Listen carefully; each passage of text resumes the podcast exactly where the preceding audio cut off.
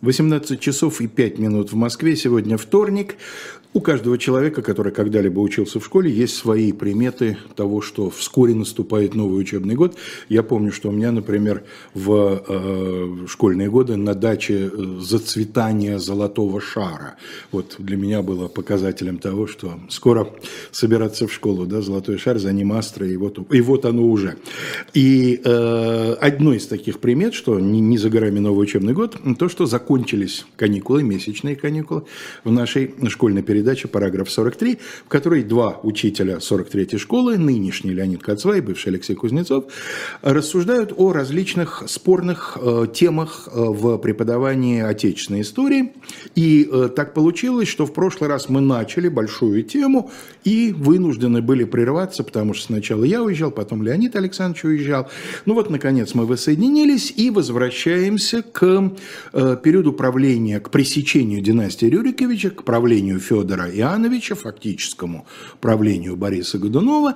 Ну и сегодня у нас э, две большие темы, связанные с этим. Это строительные дела, городское, крепостное строительство времен Бориса Годунова и, по крайней мере, большая, мы надеемся, часть знаменитого Углицкого дела. Ну, давайте начнем с строительства. Ну, начать на самом деле придется не, строить, не со строительства, а вернуть чуть-чуть назад, потому что мы в торопях заканчивали э, предыдущий разговор. И закончили его мы тем, что Годунову удалось подавить выступление э, во главе с Шуйскими, э, направленные против него, когда пытались сторонники Шуйских убедить царя Федора развестись с царицей Ириной. Вот. Ну, надо сказать, что после того, как э, Годунов э, сумел э, это движение подавить и, так сказать, с Шуйскими формально примириться, довольно быстро последовали опалы. Потому что, ну вот скажем, митрополит Дионисий, который пытался, так сказать, отчасти выступать на стороне Шуйских, был с престола сведен. Э, Иван Петрович Шуйского в 1987 году обвинили в измене, в заговоре, отправили его в ссылку, и в следующем, 1588 году, пристав э, князь Иван Туренин его по обычаю того времени задушил дымом. Это я э, специально напоминаю, потому что, конечно, в драме Алексея Константиновича Толстого, который я очень люблю, на которой все-таки написано в стиле классицизма, все эти события спрессованы, сведены ну, не в один день, но, во всяком случае, в очень короткий период. На самом деле, это все было значительно дольше, но, тем не менее, итог оказался таким.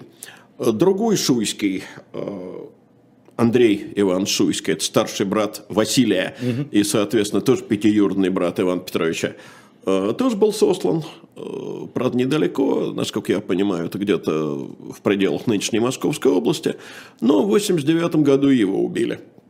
А вот Василий Иванович Шуйский был сослан в Галич, но его ссылка оказалась как раз очень непродолжительной.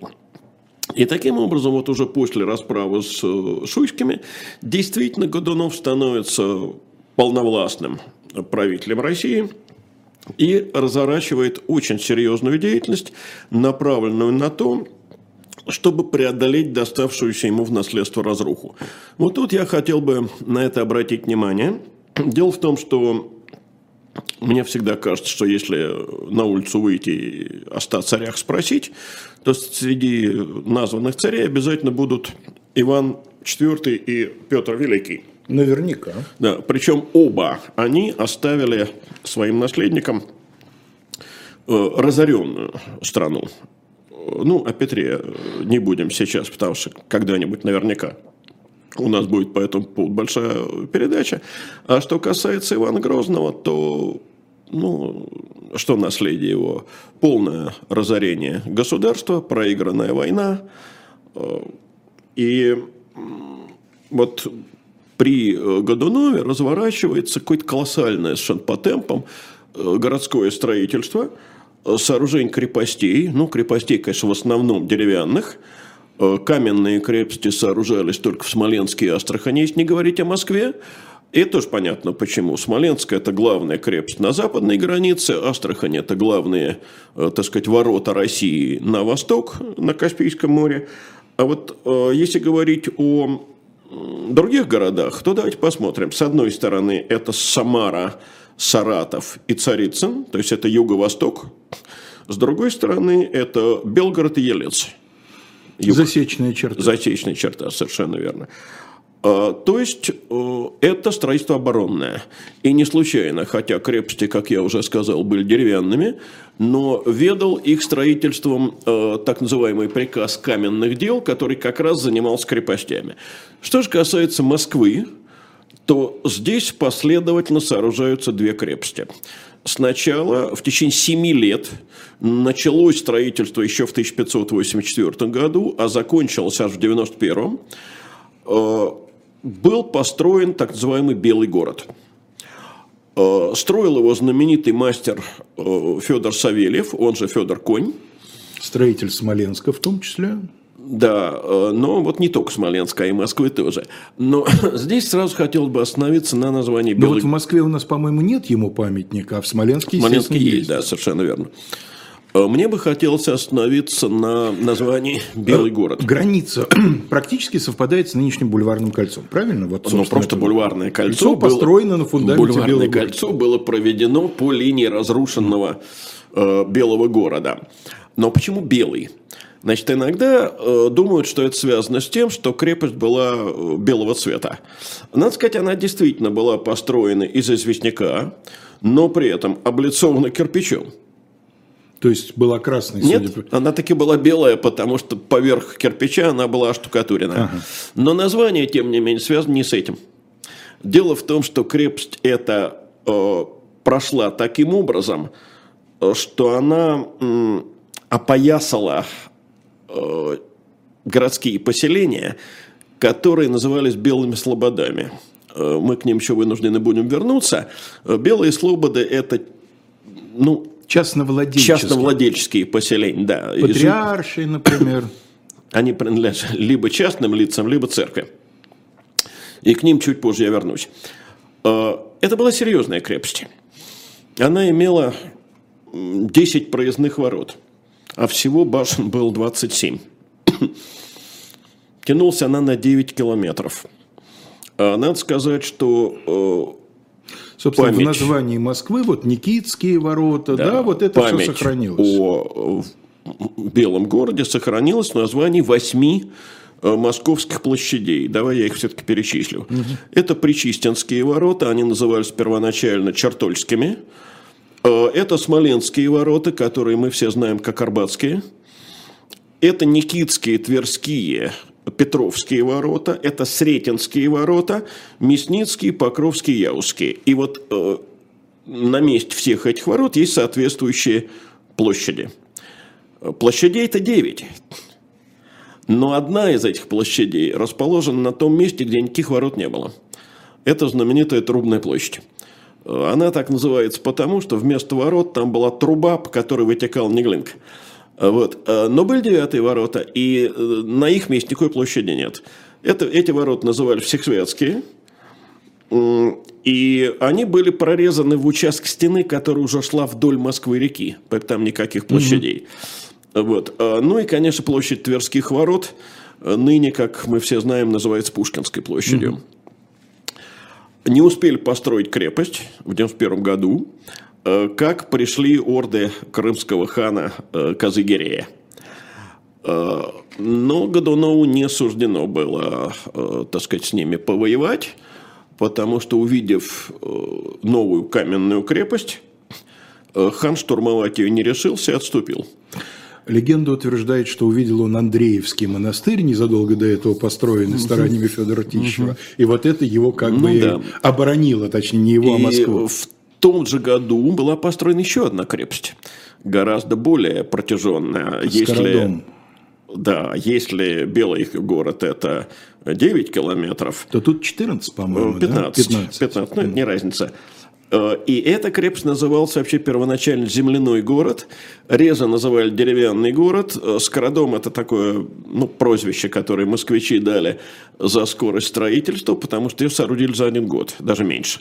Но дело в том, что эта крепость была не каменная. Это чистокол. Нет, это не чистокол, это все гораздо хитрее. Это делалось так. Ставился сруб, набивался до отказа землей и битым камнем, все это трамбовалось. Э, чистокол – это против ну серьезного ну, да. противника не оборона. А вот такую крепость ее поди еще пройми. Ее пушечное ядро не берет, оно застревает в этой земле и камне. Э, рядом другой сруб, третий сруб и так далее. И, кстати, память вот о таких э, крепостях сохранилась в одном из э, экспонатов в парке Коломенское. Есть там такая крепость. Ну и Скородом, собственно, это Садовое кольцо нынешнее. Да, по его линии провели Садовое кольцо. Но там история такая. Во время смуты эта крепость была просто уничтожена полностью. И позднее на ее э, месте построили новую. И вот уже когда разрушали, разрушили эту новую, провели Садовое кольцо. Э, там было 50 э, башен, в том числе 34 проездные. Все они были деревянными, кроме двух. Вот две были каменными. И назывались эти башни Калужская и Серпуховская. Ну, соответственно, понятно, что это юг э, Москвы. Оттуда приходит наиболее Вероятно, вероятный противник, да. Э, ну, кроме вот такого крепостного строительства, э, довольно активно велось строительство церковное. Ну, давай вспомним, что было построено. Во-первых, в Троице-Сергиевом монастыре, где мы все знаем Троицкий собор, был построен еще грандиозный собор Успенский. Надо сказать, что я много раз бывал в Троице и ни разу не попал в Успенский собор, потому что судьба почти всегда приводила меня туда зимой. А зимой он закрыт. А он холодный. А он холодный, он летний собор, да. Э, кроме того, был построен, были построены, прошу прощения, каменные соборы в Донском монастыре, в Пафнутьево-Боровском монастыре. Была построена широко известная крепость Никола Явленного на Арбате – Э, почему такое большое каменное строительство церковное? Ну, считает, что царь Федор был чрезвычайно набожным человеком. Э, это, видимо, действительно так, но инициатива, судя по всему, все-таки исходила не от него. Э, потому что вот патриарх Иов, который, собственно, составил повесть о житии царя Федора Ивановича, писал, что именно Годунов – многие грады каменные создал, и в них храмы каменные. Но, с другой стороны, мы знаем, что Иов э, во многих отношениях человек Годунова. Ну, собственно, по-моему, во всех, насколько Да, да. Ну... Лень, вот вопрос, который нельзя не задать, mm-hmm. по крайней мере, от имени москвичей. Mm-hmm. Сегодня в нашем сознании обыденном э, масштабное строительство в городе э, прочно связывается с подозрениями в воровстве. Откаты, распилы и так далее. Во времена Годунова или сразу за Годуновым э, ходили такие слухи, очень что, трудный, что он наживался. Очень на трудный вопрос. Слухи, может быть, и ходили. Я, честно говоря, не, не очень это понимаю. Но я хочу о другом как раз сказать. Э, понимаешь, дело в том, что вот это огромное строительство, которое вел Годунов, оно оказало очень положительное влияние на ситуацию в стране. Ну, все знают известную поговорку о двух способах, так сказать, помогать человеку, рыба или удочка. Да, дайте ему удочку. Да, вот. Да. Так вот, Годунов давал удочку. Э, потому что вот я говорю сейчас о большом строительстве. Но большое строительство – это огромное число землекопов, каменщиков, э, плотников, резчиков, кузнецов, там, возчиков и тому подобное. То есть люди получили огромный фронт работ, и, соответственно, множество людей получили заработок, возможность поправить свое положение. И Годунов уже поэтому, кстати, стал чрезвычайно популярен в посаде. Откуда брались средства после разорительного управления Ивана Грозного? Ну, видишь ли, вот если задаться вопросом, откуда вообще берутся средства, то, как это ни странно, чем больше э, ведет всяких работ, чем больше, так сказать, взаимодействия между людьми, тем больше эти средства возникают. Угу. И когда экономика приходит в движение, она как бы сама себя вытаскивает, вот как Мюнхгаузен э, за волосы из болота. Плотник получил копеечку, на нее да, купил себе еды, это поддержало верно. московского торговца, тот заплатил налог. еще кого-то. И начинает все это работать. Это, понимаешь, вот как, прошу прощения, вроде бы неправильно, не, не, неуместная аналогия, но как с гайдаровскими реформами. Откуда все возьмется? Это знаменитая история, которую рассказывал Евгений Григорьевич Ясин, о том, как Гайдар был у него в гостях в конце 91 года, и жена Ясина спросила Егора, откуда же все появится. Он сказал, я не знаю откуда, но появится. И оно появилось. Ну да. Ну, точно, точно так же, как в период НЭПа это случилось. Это же одно повторяет другое. Вот. Но и надо сказать, что популярность Годунова в посаде не только этим объясняется. Вот тут мы как раз и вернемся к упомянутым белым слободам. Э, дело в том, что вот э, ремесленники и торговцы, которые жили в этих белых слободах, они же платили оброк э, владельцам слобод, но тягла государственного они не платили. То есть государственного налога? Да. А налог этот был по отношению к городу фиксированным. Иначе говоря, чем меньше, меньше его платит, плательщиков, тем тяжелее приходится остальным плательщикам. Угу. Вот, э, это, вот слово «белые» означает обеленные, освобожденные от тягла. Вот есть черные люди, белые. Э, и э, Годунов принимает решение ввести белые слободы в тяглу. То есть все, кто занимается в городе торговлей, промыслами, ремеслами, неважно, все должны тянуть тягло, где бы они ни жили, в черных слободах или в белых. И таким образом численность тяглецов возрастает – сборы с каждого плательщика уменьшаются. То есть размер тягла увеличен не был? А он фиксированный, я же говорю. Ну вот я говорю, он да, увеличен нет, не был. он не увеличивается. Э, просто количество тяглецов растет, сбор с каждого тяглеца падает, и городское население готово Годунову на руках Черные носить. слободы, а белым-то А их все-таки сильно меньше. Понятно их все-таки сильно меньше. Потому что на них-то увеличилась общая да, нагрузка. Ну, в какой-то мере, Они да. же своим продолжали да. платить ну, хозяевам, видимо. Видимо, да, но гораздо важнее посадское большинство. И так его готовы будут носить на руках вплоть до тяжелых времен голода. Мы не будем сейчас, э, сознательно не будем останавливаться еще на одном сюжете, а именно на введении патриаршества в России. Это очень большая Годуновская заслуга, но ну, по отношению к государству. Но мы хотим сделать по этому поводу Сквозную цикл передач да, э, по церкви русской церкви. Угу и, так сказать, ее становлению э, как государственной структуры, поэтому не сейчас. А сейчас мы сразу же переходим к трагическим событиям 1991 года. Значит, э, мы уже говорили о том, что после смерти Федора, э,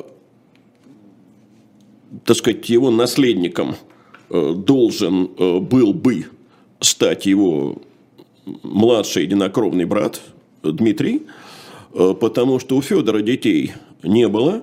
Ну, по некоторым сведениям, у Федора в конце концов родилась дочь Феодосия. И вот после предыдущей передачи... Там, то ли в 92-м, то ли в 93-м, по-моему. Да? Во всяком случае, после, 90, после, после 91-го, да. да. Угу. Я, но она прожила несколько недель. Э, и я видел э, в обсуждении вопрос. Так вот, вы говорили, что Федор был не способен к деторождению. Так что, а Феодосия как же? Что у царицы Ирины были фавориты? Ну, кто же это знает? Может, и были. Даже вполне вероятно. Э, не будем э, вдаваться в эти Ну да, оснований у нас нет. А вот у меня другой вопрос, э, гораздо более, как мне кажется, существенный. Э, существует и гуляет такое распространенное убеждение, что Дмитрий в любом случае не мог бы претендовать на престол, потому что он был то ли от седьмого, это то ли от восьмого это брака. Это очень, очень серьезная, так сказать, проблема, но только не от седьмого или восьмого, от, от шестого, шестого или, или седьмого, да. да. Э, это зависит от того, считать или не считать там женой Василию Смелентьеву. Э, по-видимому, Грозный жил с ней, не венчавшись. Угу. Дело в том, что да, по закону не более четырех раз. И формально он незаконный ребенок, бастард. Но, понимаешь, вот как только прозвучало это имя, в 1604 году, вся страна встала на дыбы. То есть это говорит о том, что все-таки царская кровь... Э, на дыбы в хорошем смысле слова, за Дмитрия. Да, да в этом смысле. Ну, это сложный вопрос в хорошем смысле или в плохом, но за Дмитрия. В хорошем смысле слова это я из анекдота, Но за Дмитрия. Вот. Царская кровь, это было в данном случае важнее, чем, чем незаконность. Законный, незаконный, но царский сын. А эти неизвестно кто. Не зря Годунова потом называли рабу царь. Угу. Так вот, после смерти Ивана, четвертого ноги мгновенно были отправлены в Углич на удел. И вот там, в 91 году, э, восьмилетний тогда Дмитрий, 15 э, мая 91 года погиб. Погиб он, играя с э, окрестными ребятишками в так называемую тычку, или в свайку по-другому. Так или иначе, это игра в ножички. Ну, играется Разные есть правила, да. да ну, Важно, люд, что нужно втыкая ножичек. Люди моего поколения еще помнят эту игру. Круг. Территорию, Бросается да, нож, себе... отрезается клин. Угу. Понятно. А, вот как только произошла эта трагедия, ребенок э, погиб, э, царица Мария Нагая, совершенно обезумевшая от горя, э, схватил подвернувшееся ей под руку полено, э, принялся этим поленом избивать э, мамку царевича, то есть старшую няньку Волохову, Василису Волохову, и кричала она, что, вот это дальше я цитирую документ, что будто все сын ее Василисин Осип с Михайловым сыном Бетеговского да Микита Качалов царевича Дмитрия убили. То есть она сразу выдает да. обвинительное заключение. Да. Мгновенно зазвучал набат, собрались во дворе э, угличане, при этом надо иметь в виду, что город-то Углич все-таки совсем маленький. И толпа, конечно, была настроена совершенно единодушно, царевич убит, убит злодейски, и сразу же прозвучали имена. Вот те же самые имена, которые называет автор документа, приписывая Волохов эти речи. и Бетяговский. Да. Э, кто это такие? Значит, э, Михаил Бетяговский – это диак, присланный из Москвы для наблюдения за поведением многих э, в Угличе. Никита Качалов – это его племянник. Мамка тоже была назначена из Москвы. Она а... была в свое время постельничей Ивана Грозного, то есть это старый доверенный кадр. Василиса Волохова была. Но она да. не могла быть постельничем, потому что ну, не постельничей в смысле придворной должности, Это она другое. заведовала постельными принадлежностями. Костелянша. Вот. А Никита Качалов – это ее племянник. Значит, подозреваемые все были убиты. И, естественно, было назначено расследование. Включая Михаила Бетяговского, то есть и сын, и он. Ну, конечно. Только не сын, а племянник. Племянник. Да. О, племянник, племянник. Вот Качалов – это его племянник, а Осип Волохов – это сын э, мамки. Э, значит, правительство назначило расследование. Надо, Это я э, к тому, что в крике царицы Марии Ногой старшего Бетяговского вроде как не прозвучало, вот ты сейчас процитировал. Или я не услышал? Ты не услышал. Там просто. только племянник, нет? Ну, ну неважно. Окей. Сын ее Василий Синосип с Михайловым сыном Бетяговского, да Микит Качалов. Все трое звучат. Угу. Возглавил эту правительственную комиссию Василий Иван Шуйский. И вот тут надо остановиться. Дело в том, что существует э, традиционное мнение – согласно которому э, Годунов рассчитывал, что Василий Иванович, который в ссылке пробыл недолго, помня о своем родстве э, с опальными, э, проявит особое рвение. Но, так сказать, это мне не исключено, но, может быть, все было и совсем по-другому. Дело в том, что вообще утверждать, что Василий Шуйский был давним таким упорным противником Годунова, э, я бы не стал. Ну, вот э, Владимир Борисович Кобрин э, считал, что представление об их вечном противостоянии – это вообще такой плод позднейшей историографической традиции, легенда. Кроме того, я еще раз напомню, что Василий Иван Шуйский и Иван Петрович Шуйский – родственники такие дальние, что почти однофамильцы, они пятиюродные братья. Угу. Зато родной младший брат, вот их был трое, э, Василий, Андрей и Дмитрий. Ну, Василий мы знаем, вот мы о нем говорим. Андрей э, убит в ссылке, а Дмитрий, это же, между прочим, своя Годунова, они женаты на родных сестрах. Опала, еще раз повторю, Василия Ивановича была недолгой, и он, видимо, доказал, что к заговору он был не причастен – Так что вполне возможно, он просто как раз принадлежал, что называется, к партии Годунова. Э, ноги, понимая, что им грозит э, за самосуд э, масса всяких неприятностей, решили просто пойти на подлог. Подлог наивный, но сегодня его было бы разоблачить проще, чем в те времена. Дело в том, что они подложили к убитым железную палицу, ружья и нож, которым якобы царевича зарезали. Причем нож... Измазанный в куриной крови. Измазали, да. Но сегодня куриную кровь определить... Да, между прочим, только с начала 20 века. О том и речь. А тогда это было сделать невозможно, никаких анализов не было. Э, тем не менее,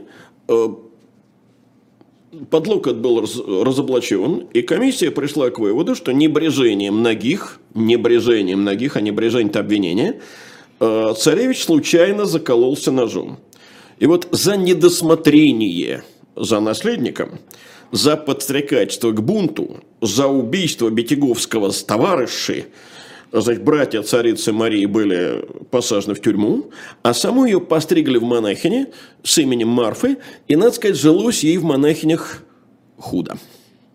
Лень, если я правильно помню, подстригательство к бунту включало не только угличские эпизоды, в самом городе Угличе, но вроде как и к Москве были посланы некие агенты. По ну, это скорее мере, обвинение, чем в реальность. В следственном деле Ск- об этом Скорее говорилось. обвинение, чем реальность, да. То есть это выдумка? Да? Думаю, что да. Я не могу быть в этом уверен. Называют конкретного тут, человека, тут который мало, якобы от мало в чем можно быть уверенным в этом деле. Но думаю, что раздавал деньги, чтобы поджигали в Москве, там, да.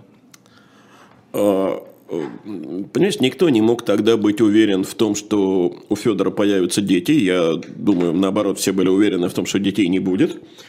И это означало, что династия Ивана Калиты, я не люблю выражать династия Рюриковича, она очень неточная, что династия Ивана Калиты пресеклась. Вот это и были открытые ворота к шмуте. Ну и сразу надо сказать, что существует несколько версий того, что произошло. Ну, версия первая понятная. Убили. Э, убили люди, подосланные Годуновым. Вот ровно те люди, которых мы сейчас называли. И это, собственно говоря, версия Ногих. Вторая версия – несчастный случай. Играл ножом, закололся случайно, был эпилептик, ну, у него падучая болезнь. Э, это версия правительственной комиссии. Более того, за несколько то ли дней, то ли недель до вот этого смертельного случая вроде бы уже что-то было. Уже у него отбирали ножик, потому что была какая-то опасность во время игры. Но есть и третья версия. И вот с нее мы и начнем. Хорошо. Версия эта заключается в том, что царевич убит не был, а был подменен другим ребенком и в результате спасся. Кто стоит у истоков этой версии? Самозванец. Лжедмитрий I. Надо сказать, что ныне э, эту версию популяризирует, по крайней мере, я слышал э, лекцию его на эту тему, э, такой известный историк, автор нескольких биографий, Сергей, кажется, Цветков. Эдуардович, Цветков. Да? Сергей Цветков. Эдуардович Цветков. Сергей да. Эдуардович Цветков. Я хочу напомнить тем, кто интересуется исторической литературой, что лет 15 назад издательство «Центра Полиграф» выпустило одну за другой бело-зеленая обложка, 6 или 7 действительно биографий разных деятелей, написанных Сергеем Цветковым. На мой взгляд, достоинств у этих книг достаточно много, они такая хорошая популяризаторская Я, литература. Э, видел две, читал одну – Э, я читал с очень большим интересом биографию Карла XII и даже, надо сказать, некоторыми определениями э, пользуюсь. Мне понравилось определение э, Карла XII как викинга, угу. человека, для которого война, не в свое время, да. война дом родной. Вот. Но должен сказать, что... Петр I, Иван Грозный, царь... А Петр I? Петр I, Иван Грозный. Я не знал. Есть. Я тебе принесу, у меня они Нет, стоят. Иван Грозный-то я знаю. А, царевич Дмитрий, так прямо и называется, да, царь, или царь Дмитрий Иванович, я уж не помню. По-моему, царь Дмитрий Иванович. Единственная не царская персона Суворов. Угу, угу. Вот, и Александр I. Понятно. Ну, вот я должен сказать, что все-таки я с этой версией, которую Сергей Цветков э, популяризирует, не могу согласиться. И вот почему. Значит, конечно, есть э, аргумент в пользу того, что да, действительно, это был настоящий царь. Настоящий царь, да. Дело в том, что, и мы об этом будем очень подробно говорить в передаче о смуте, э, вот тот человек, который с июня 1605 года по май 1606 года сидел на российском престоле в Кремле, действительно дерзко, демонстративно, открыто нарушал традиционный этикет. Ну, э, понятно, что... Так, как если он был абсолютно так, уверен да, в своем праве. Да, да? Самозванцы так себя не ведут. Угу. Самозванец подделывается под э, традицию. Э, но есть, есть э, препятствия, которые не позволяют э, считать, что это действительно был подлинный Дмитрий Иванович. Ну, во-первых, самозванец не страдал эпилепсией. По крайней мере, нет ни одного указания на Нет, приступы. не страдал эпилепсией. Угу. А царевич Дмитрий был эпилептиком. Конечно, можно сказать, ну и что? Ну, у него была временная ремиссия. И у него там в течение этого года или даже больше припадков не было. Да, это так. Но дело в том, что у тех эпилептиков, которые заболевают в детстве, и об этом э, пишут э, специалисты по медицине, а не только историки, у них э, складываются вполне определенные черты характера, как правило.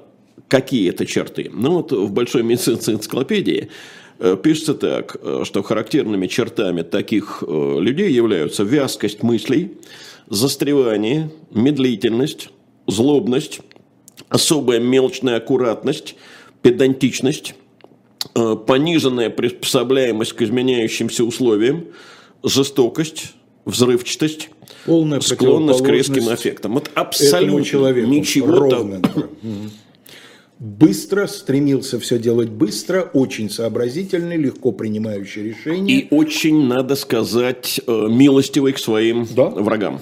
Судьба того же Шуйского тому Совершенно верно. Восемь раз казнить надо было. Совершенно верно. Но вот настоящему Дмитрию и в детстве еще и злобность, и жестокость, и вот такое застревание ему были как раз свойственны. Это мы знаем только в передаче иностранцев, скажет доктор Мединский. Мы... И будет не так уж неправ. Да, это так. Но мы, тем не менее, знаем, и это выдумать невозможно, что ребенок этот любил ходить на бойню, смотреть, как режут скот. Девятилетний или восьмилетний даже ребенок. Дети обычно смертельно боятся вида крови, а этот э, ну и вообще Исаак Масса, которого обычно цитируют, не склонен особенно сочинять. Он добросовестно передает те слухи, которые ходили в России. А, есть еще один аргумент в пользу того, что ребенок не, что Дмитрий не погиб.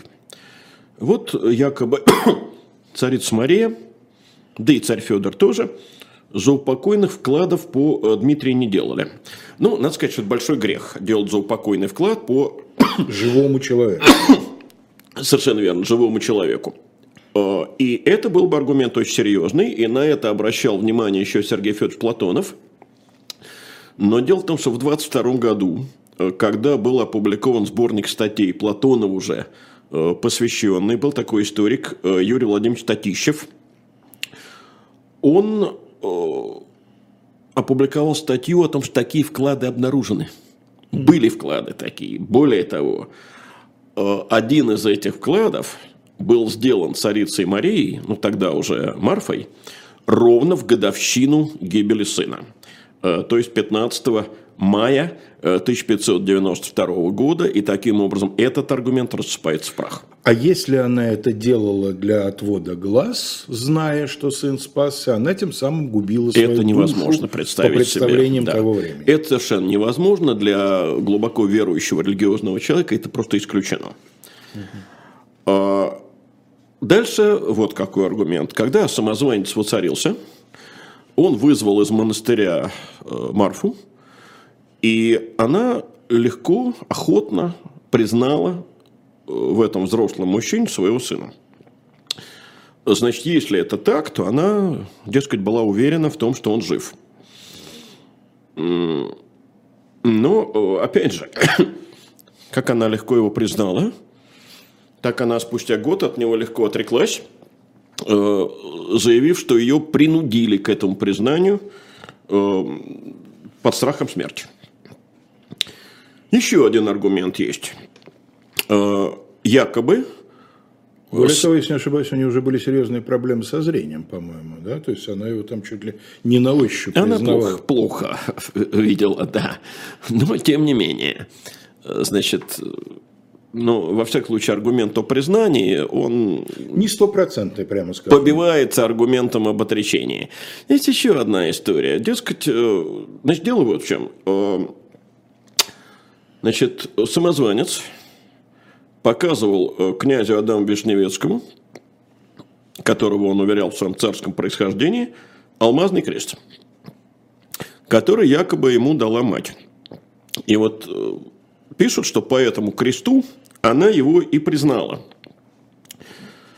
Э, но, с другой стороны, автор Пискаревского летописца пишет, что перед побегом в Польшу – Григорий Отрепьев э, проник в монастырь, где содержалась царица Мария, ну, опять же, тогда уже Марфа, и э, неведомо каким вражьим наветом прельстил царицу и сказал ей воровство свое, то есть рассказал о своих намерениях выдать себя за ее сына.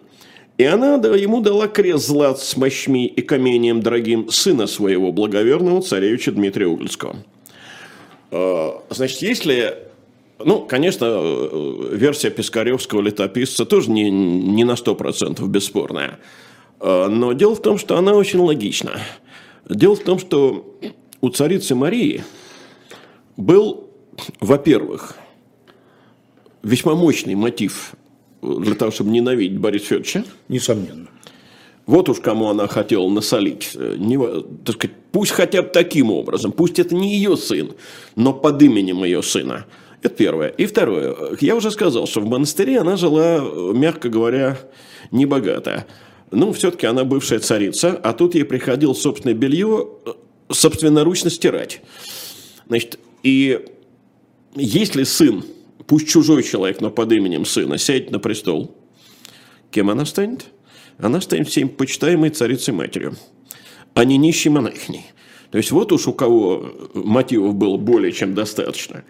Лень, скажи, пожалуйста, монахам не положено иметь собственность, особенно прельстительные вещи, драгоценности, да, так сказать, и прочие суетные такие. Ну, что, что, взяла грех на душу, скрыла? Нет, не в этом дело. Э, дело в том, что вот такие богатые, э, знатные э, узники, будем говорить прямо, монастырей даже после пострига какие ценности могли, конечно, сохранять. Угу то есть это, на это просто смотрели На это, пальцы. я думаю, просто закрывали глаза.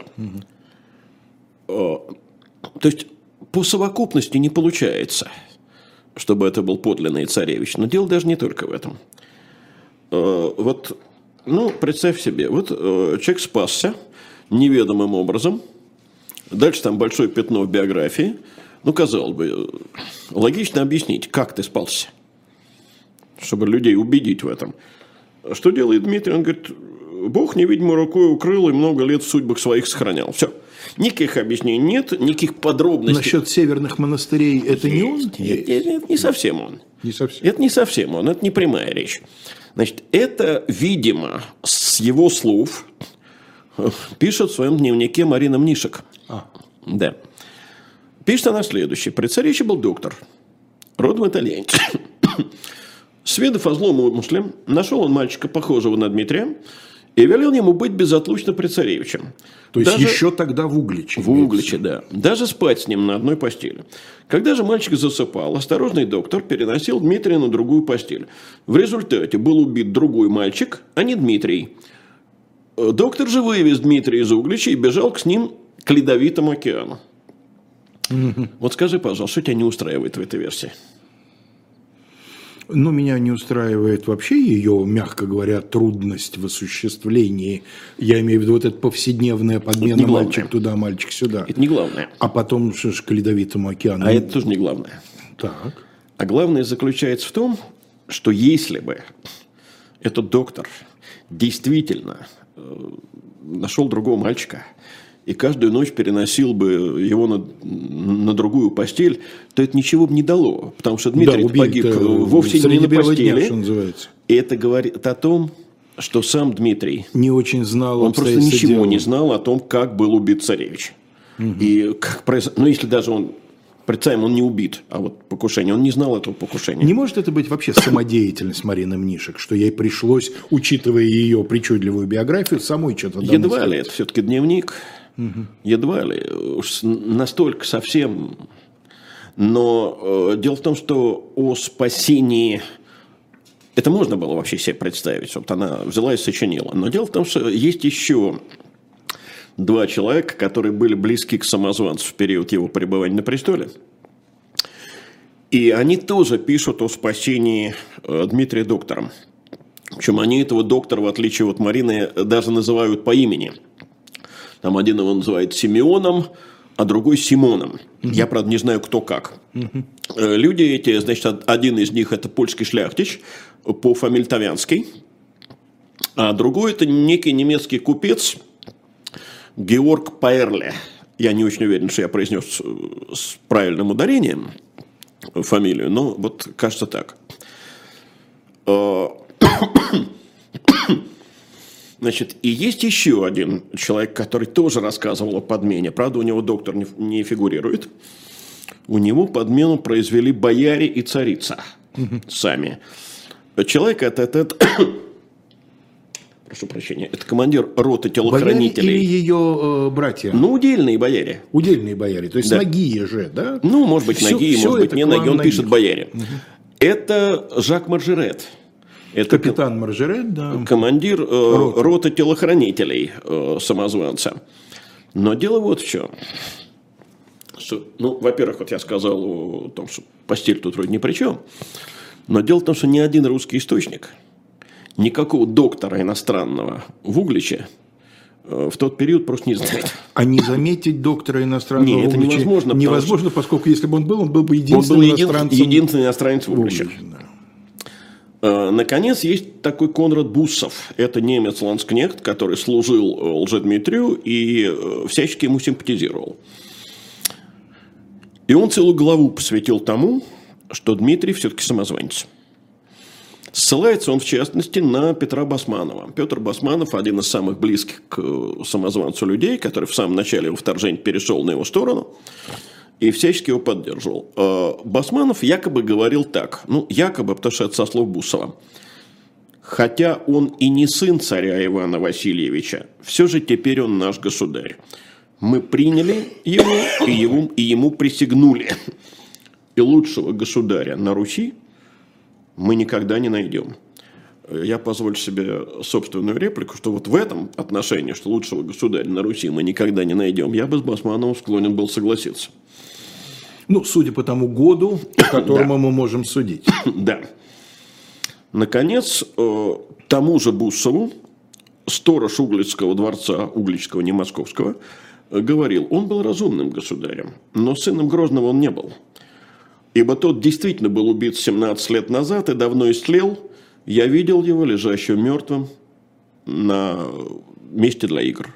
Насколько я понимаю, мертвым его видела вся комиссия, которая прибыла через... Не только комиссия, этот сторож Углицкого дворца видел Нет, это сначала до- видели угличане, Видел это до да. всякой комиссии. Э, Он э, видел его в момент убийства. И таким образом все-таки надо, мне кажется, прийти к выводу, что эта версия не действительна. Казалось бы, ну, слушайте, 21 век на дворе. Есть простой способ. Вскрываем могилу, Ну да, ничего не получится. не получится. Потому что Читайте комикс «Спасти царевича Да. Дмитрия», если у вас нет под рукой более серьезных исторических источников. нет его тела.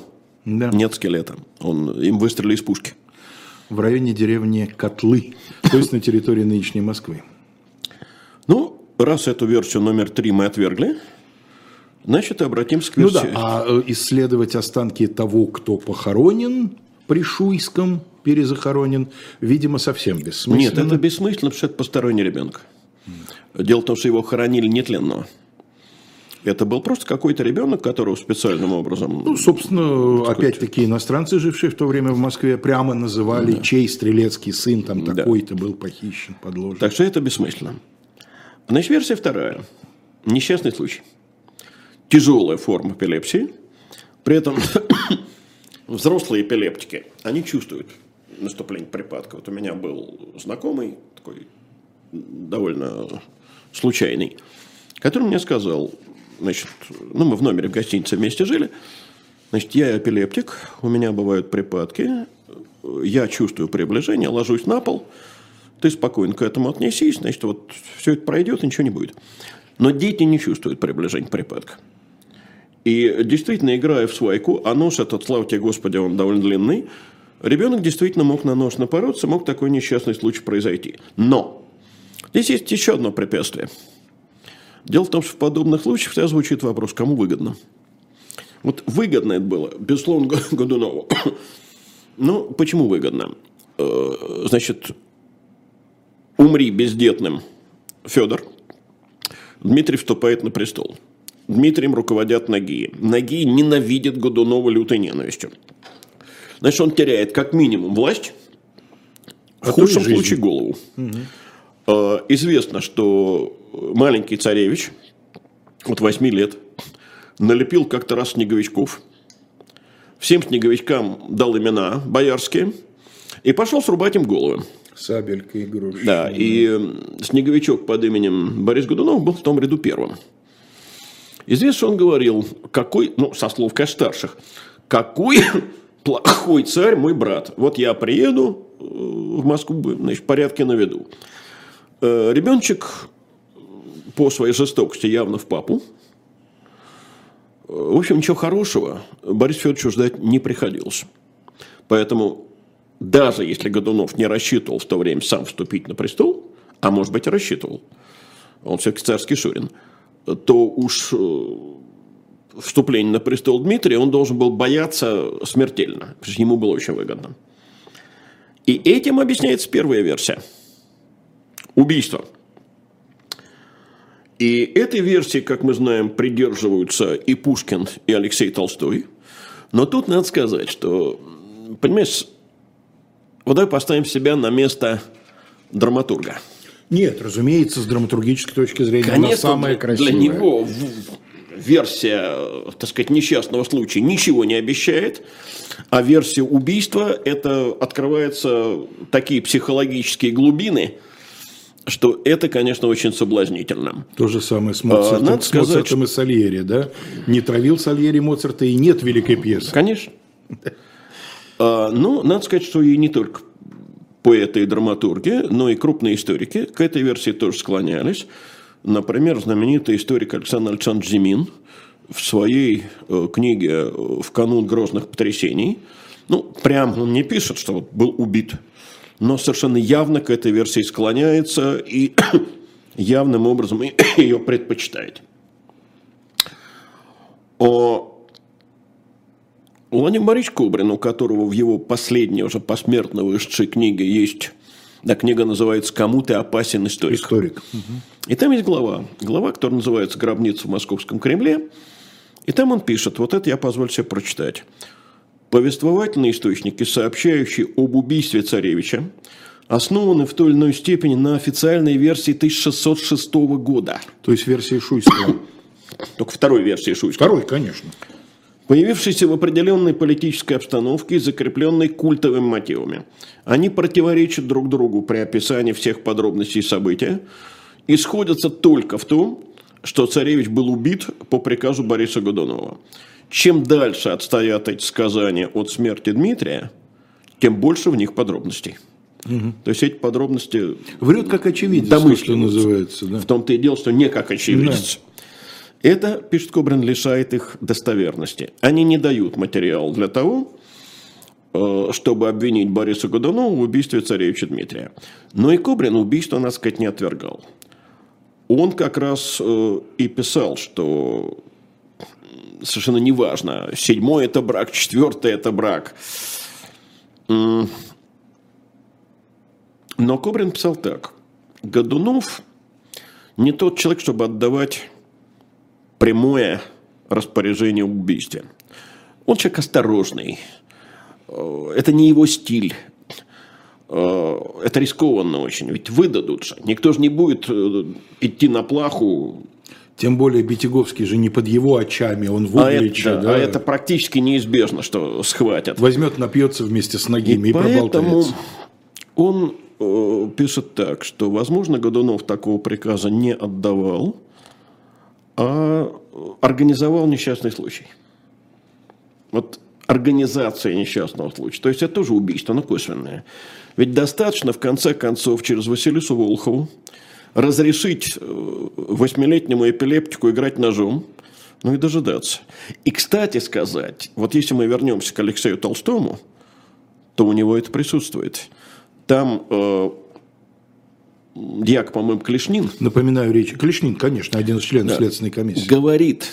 Напоминаю, речь идет об Алексее Константиновиче, конечно, конечно Толстом. Да. Говорит Волоховой, прежде чем отправ... она отправится в Углич, что если бы с ним что случилось, то он, Годунов, тебе бы того вину не поставил. А у него падучая болезнь.